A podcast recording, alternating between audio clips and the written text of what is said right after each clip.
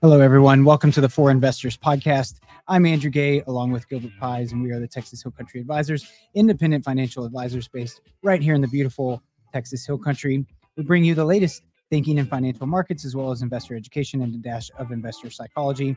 It's Tuesday, December 26th, and we are going to discuss some of the most recent happenings in financial markets as we look to close out 2023 and head into 2024. Gilbert, hello.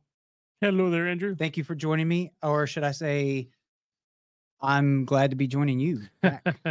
I'm glad to have you back. That's for sure. We've been uh, the past couple weeks has been a bit of a crazy, hectic mess for all of us, and you being sick didn't help. So it's good to be back.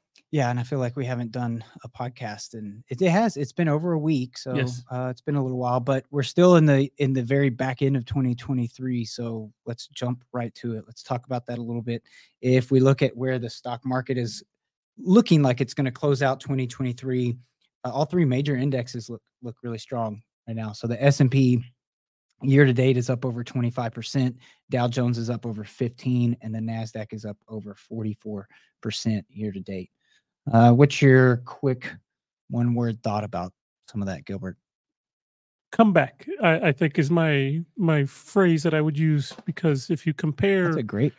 yeah, if you compare what uh, the market has done this year versus what it did last year, we've had a big, big recovery and comeback. So I think comeback was would be my word. That's a good one because I think if we look back to 2022, we know that that was a painful year, and we had this rebound effect this year, seemingly in the stock market, even amongst some of the slowdown in economic activity. So, um, Yeah, and this graph, of course, only shows the equity markets. Uh, we're not even talking about what the bond market has done on this graph. Uh, the 10 year treasury has dropped off quite a bit the past few weeks, but it's also done reasonably well for the year. Uh, the 10 year treasury, I think today was at 385, 389, somewhere in that range. And that's a far cry from where it was earlier, you know, heck, even just two months ago but uh, I, I think year to date, it's it's really helped out quite a bit too on the on the bond side. So let's expand on that just a little bit. Why is that such a big deal? Because I know that if you look at the 10 year US Treasury, which is a benchmark interest rate Mhm. that's kind of out there, we've talked about how the bond market interest rates can affect other market interest rates.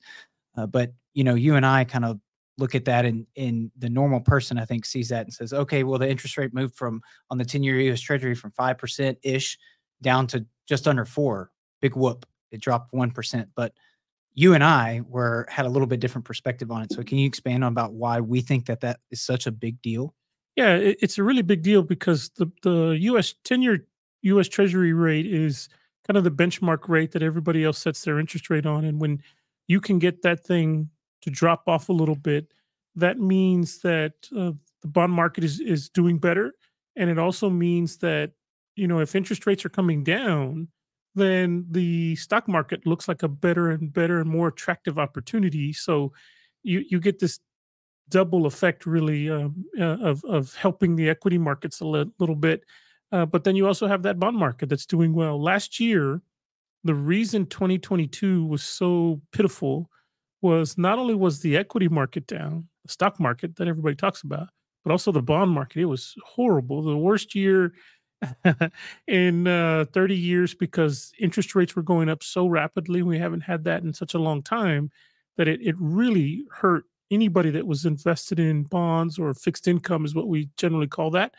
Um, and and of course, you know that that was pretty painful. And and if you look at what we do and typically how we do things, most of the time, because stocks and bonds usually uh, operate in opposite directions, usually what happens is when the stock market goes down, bond markets tend to go up, usually. But last year was one of those double whammies where you got kicked on both fronts. So you had the bond market and the stock market down. This year, you've had the exact opposite thing, or at least the Yeah. past few weeks anyway, uh, because because earlier this year, the bond market was still in pretty bad shape. Uh, looked pretty bad because the ten-year benchmark U.S. Treasury it was above five percent, um, but that's come down quite a bit. you know we've we've started to see the equity markets move up. So we've had a uh, Yeah. a, a butt kicking last year on two fronts, and this year it's a recovery on two fronts. Well, and I think the bond market specifically, really a lot of that precipitated at the beginning of November when the Fed was between the second and third meeting or so, or or almost to their second meeting where they were pausing interest rate hikes. Right. And so we got that confirmation of the, the third meeting in a row where they did not hike interest rates in December. And that was that just added fuel to the fire that kind of started that that bond market rally in November. And there was a lot of talk of 60 uh, 40 portfolios being dead in 2022 after 2022 they said well bond market went down at the same time the stock market went down and historically uh, an investor kind of owns those two things because they're not necessarily correlated Right. but in 2022 they seem to have been correlated to some extent you know not a not a one for one trade by any means but in same thing sort of this year the bonds were really struggled for the first two thirds three fourths of the year until we got into like the back half of the year Right. at the end of November. I mean, uh, at the end of October into November. So, it, you know, and now the narrative within a 12 month time span, I've heard several people already on uh, talking heads on the TV, Bloomberg or or wherever, talk about how well there's always that 60 40 is dead narrative that happens after years that we go through something like that. Do you remember hearing that in 2008 after 2008? Oh yeah, people were yeah. said, "Oh, 60 40 is dead." The modern portfolio theory. uh, Yes. Yes. And, are- and I remember after 2008, people talking about how even the equity markets were dead, how how they were never going to recover from the Sure. butt kicking that we took in 2008, and how even the bond market wasn't going to recover for many many years because uh, there had been so much permanent, lasting damage to both of those markets. Turns out not to be true. Uh, Yeah, things- but see, things in- settled down. but one of those narratives for sure, like the credit one. I mean, I can't imagine being an investor and having um, exposure to a lot of the bond market, the credit markets, and going through something like an 08 because that affe- that seemingly affected the credit markets a lot more, the debt markets, the bond markets a lot more than maybe the equity market, right? Or Mo- no? Most most definitely. I, I think if you look at 2008, there was there it was such a bad bad time in the economy in general. It it spilled over, of course, into the equity and the bond markets. But uh, it, it's interesting if you go back and look at all the reasons for the crisis in 2008. Um, some of those things uh, got resolved, and some of them haven't uh, for for example, the, the- ones that haven't is who still controls Fannie Mae and Freddie Mac? The federal government does, and and they've been trying for years to come up with a solution to get rid of them, and and make them the GSEs that they were, government sponsored enterprises that they were, but free of direct government intervention. Well, right now, guess who owns Freddie Mac and Fannie Mae? The federal government does. Yeah, because the way the way I understand it is there's supposed to be a an agency, a government agency. So there's Right. supposed to be a degree of separation between someone that is or an entity that is operating as the federal government versus like the IRS, for example, right? They're directly or or the Treasury, right? Someone that represents the federal government, and then and Fannie and Freddie that are uh, and other government sponsored enterprises or other agencies that. it- so they're not really part of the government, but they're they're sort of they kind of got one foot in, one foot out. So what's your what's your take on that? yeah you know um it's it's interesting free markets make a lot of sense when the market is operating correctly or efficiently or like it's supposed to but in times of crisis like 2008 or or even 2020 when when covid was was rearing its ugly head um every politician on the planet will all of a sudden go ahead and put all of their objections about government intervention in a drawer and say, Yeah. well, we, we ain't worried about government intervention right now. We need to intervene to make sure that the economy can survive this trauma or whatever's Yeah. happening at the time. Um, the, the problem is, like a lot of situations, once you let government intervention take place, it's very difficult to get that government intervention and take it off. And it's also really hard, I think, for because now it's almost like our economy is kind of kind of knows that there might be some government stimulus to come into play Right. when tragedy strikes. So now you have a psychological uh, issue kind of going on there at the same time, right? Right, right. Uh, yeah. So, you know, Because it, it shouldn't. The thought is not supposed to be like that. Right. i- Is, Right. is the free market the best thing? Yes. Um, is government intervention ever necessary? Well, I think over the past several years since this country's been created, uh, every now and then it's okay to whip out some government intervention. The the tricky part is how do you get rid of it? How do you remove it and let the market go back to a free floating system of checks and balances that's supposed to be in there? And you know the the key word there is is um, something called moral hazard in the Yeah. market whether it's the stock market the bond market or any market for that matter there needs to be an element of risk in the market to incentivize people to do well or to um, manage their capital in a in an efficient way because if you know in any market that the government's going to step in and rescue you then you you really don't have an incentive to be careful It's not really a free market it, anymore. it's not you're it's not so Yeah. th- there's there's a there's a fine line between government intervention and you know f- the free market system of Yeah. checks and balances And I think that's a perfect segue to transition into talking about what can we expect for investors in 2024. It seems like a lot of what we've been hearing alongside the Fed raising interest rates at the fastest pace in multiple decades in 20 like this past year 2022 2023 in the face of economic data that has remained resilient um, it seems like a lot of that might still be from covid stimulus that we got back in 2020 and this kind of uh, effect where the economy is trying to find some kind of equilibrium um, since then. So, w- with that in mind, what what's the number one thing that you think is top of mind for investors going into 2024? And we can talk about that a little bit. well i think there's a couple things number one we're still not sure what the net result is going to be for the economy now that the feds are very likely topping out on raising interest rates it doesn't seem like they're going to raise interest rates anymore. Um, now if you listen to the federal reserve a few weeks ago their last fed meeting jerome powell seemed to indicate that they were done raising interest rates but he left the door open for uh, further rate increases if necessary. But if you look at the economic data that's come out over the past few weeks it seems to indicate that inflation is indeed cooling off and they're not going to have to raise interest rates.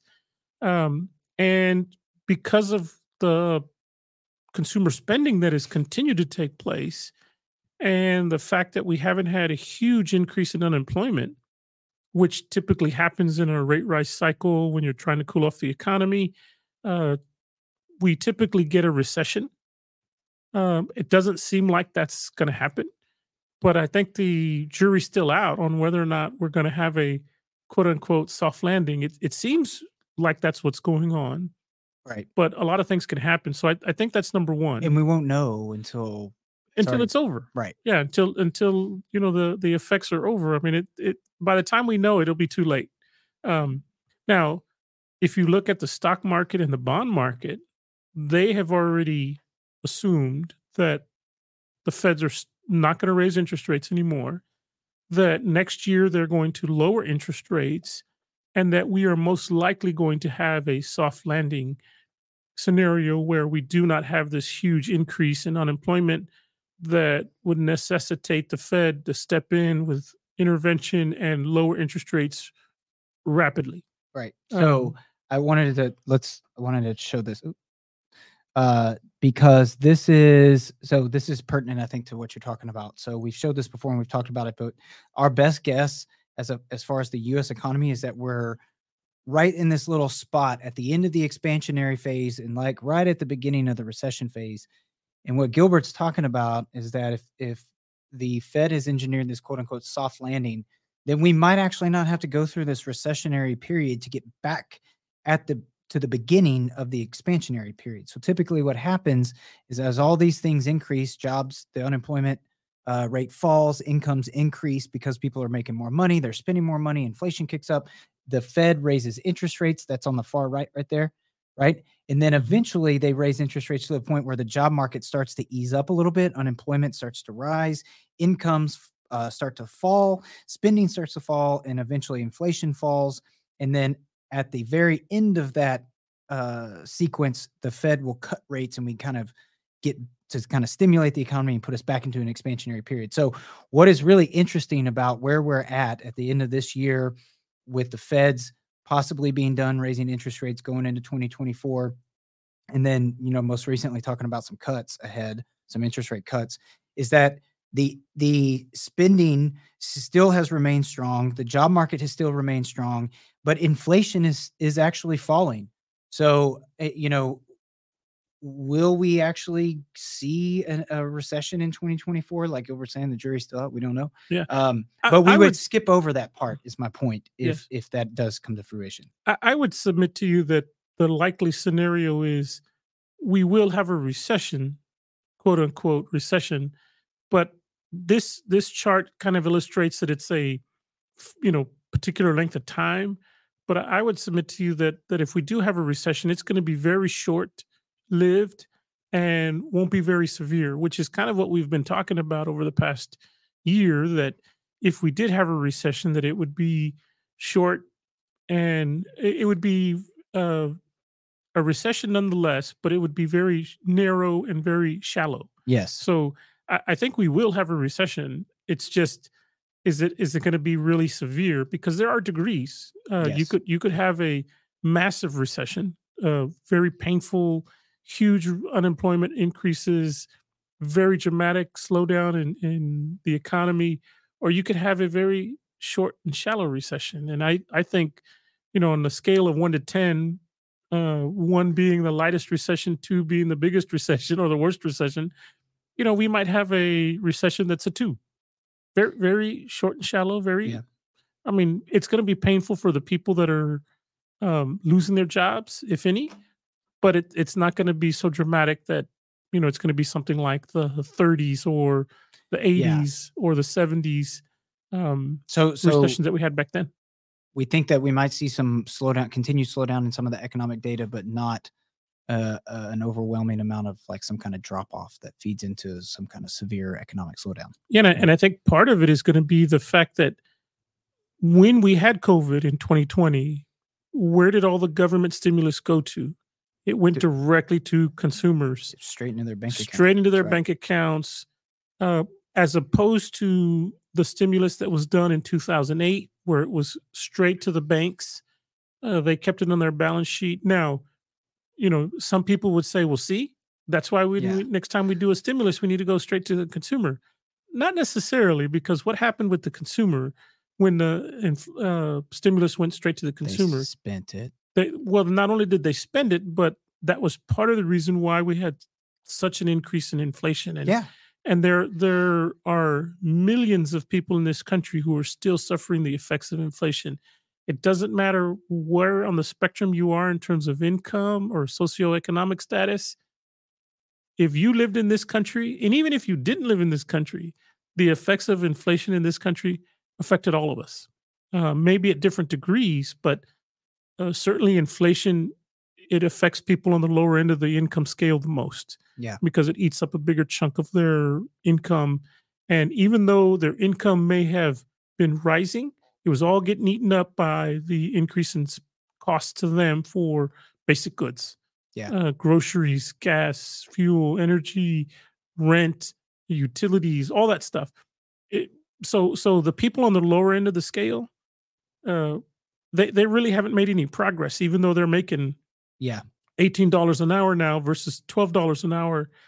All of that extra income was getting eaten up by increased costs. Yeah. And that doesn't do a whole lot for your your personal financial self-esteem. That's right. Either. Plus, I think if you look at the rapid pace of deployment of the stimulus yeah. was a a very big indicator that billions of dollars were wasted in uh, in in um, unallowed claims, um, PPP loans. Yeah. A lot of fraud and waste went in there, and so you know, is is that enough reason to do the same thing again? If next time crisis, next time we have a crisis, probably not. Um, yeah. I, I think if you add up all the bad effects of direct stimulus to consumers in the future, the government probably need to, needs to really have a pause and say, well, maybe we don't do it the same way again. Yeah, well, um, interesting take. I think that the the it's very clear that the TARP money in 08 went tried to get filtered through the banks, and this time it went straight to the consumer, and we got eh, record high inflation because of it. Mm-hmm. And it's it's pretty straightforward equation, but I think that, like I mentioned previously, we're still trying to find economic equilibrium here in this post-COVID, post-stimulus uh, kind of economy. And whether or not the Fed pulls off this soft landing, it still remains to be seen. We won't know it till we're through of it through it. And and eventually, even if we kind of avoid a recession this time around or in the next maybe 12 months, it doesn't mean that we're not going to have another one because eventually we're going to have another one. It's just whether or not this cycle uh seemingly are we kind of able is to skip skip over it.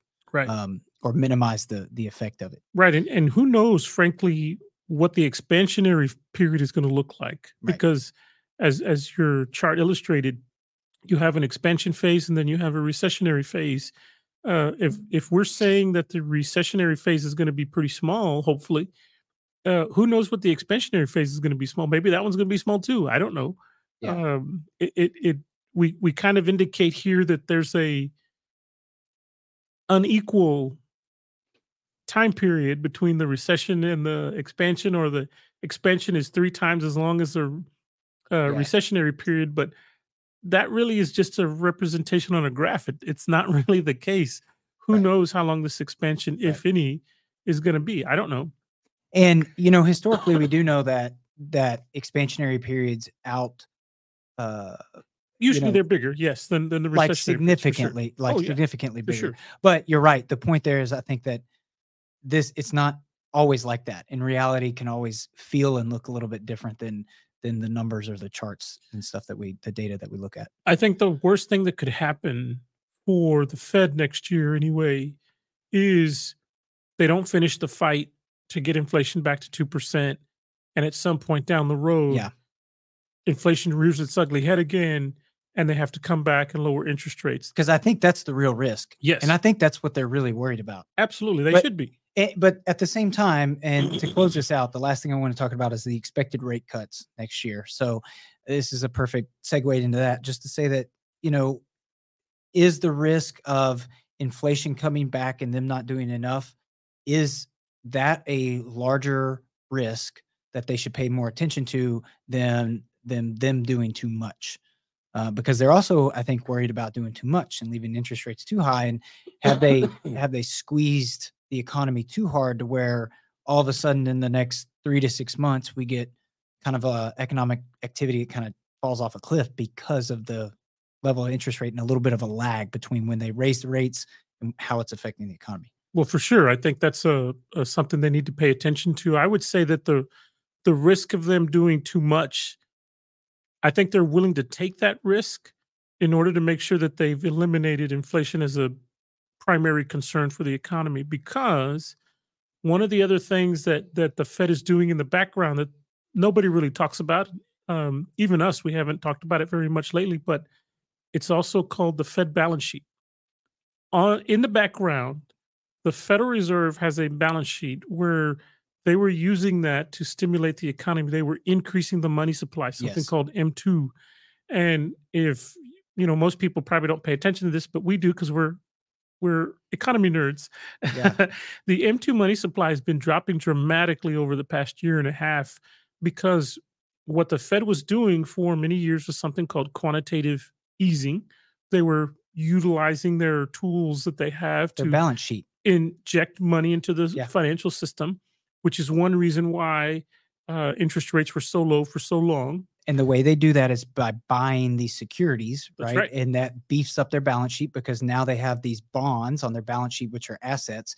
And the result of them purchasing those is the outflow of that money when they purchase it goes into the into the economy through the banking system. Right, basically. right, right. So what they're doing right now is the exact opposite of that. They're doing something called quantitative tightening, which means that as these bonds come due on their balance sheet, they are effectively removing that money from the economy.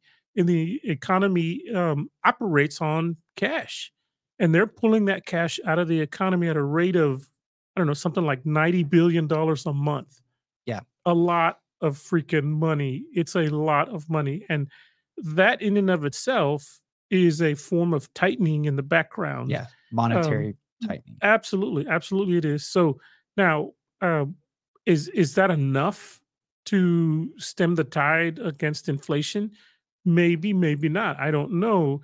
But it seems to be doing the trick. And and I think the Fed has that tool that they really don't talk about very much, but it's there.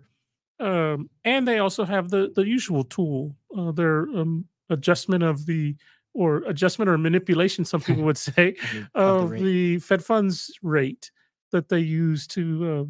Uh, uh, uh, so, you know, is is one more important than the other? I don't know. Is is are they working together to reduce inflation? Yes, but the Fed also recognizes that listen, we need to reduce the size of our balance sheet desperately and and which is why they're doing quantitative tightening yeah.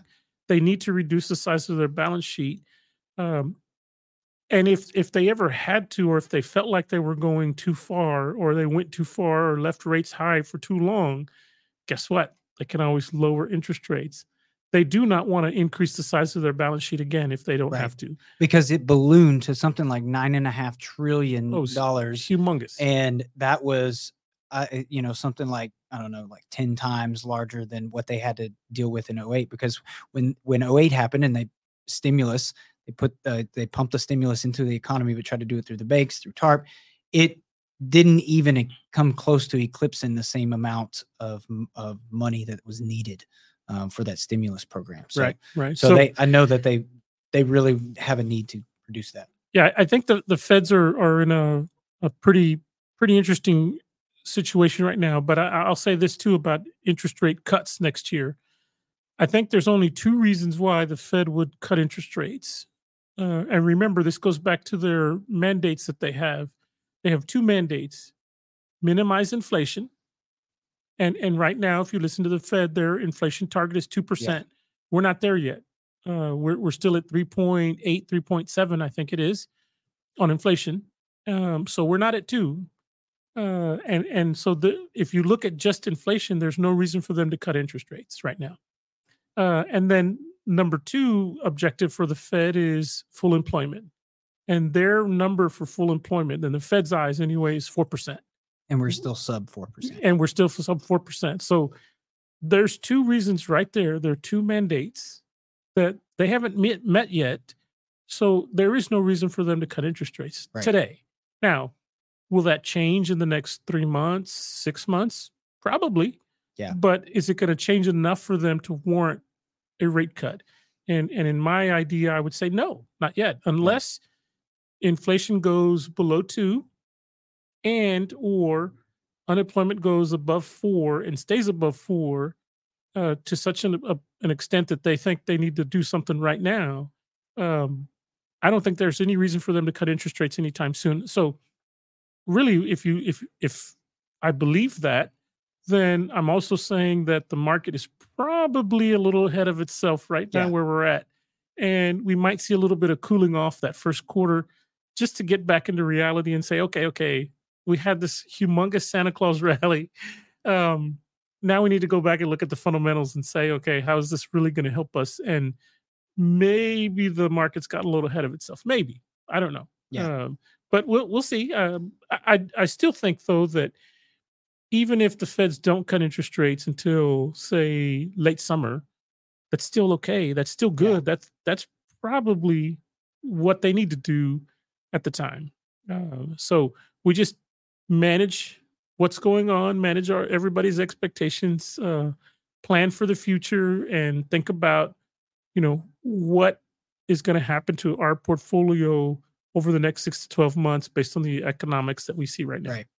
Yeah, and barring any other kind of like black swan event or geopolitical, because we're also going into like you know an election year. Oh yeah, too, that so that I think is a is a something that will yeah. be more and more of an issue as we go on. Although Although, if you look at history, when we have an election year, the markets usually do pretty well. Uh, it doesn't matter who's elected, whether it's a Democrat or Republican.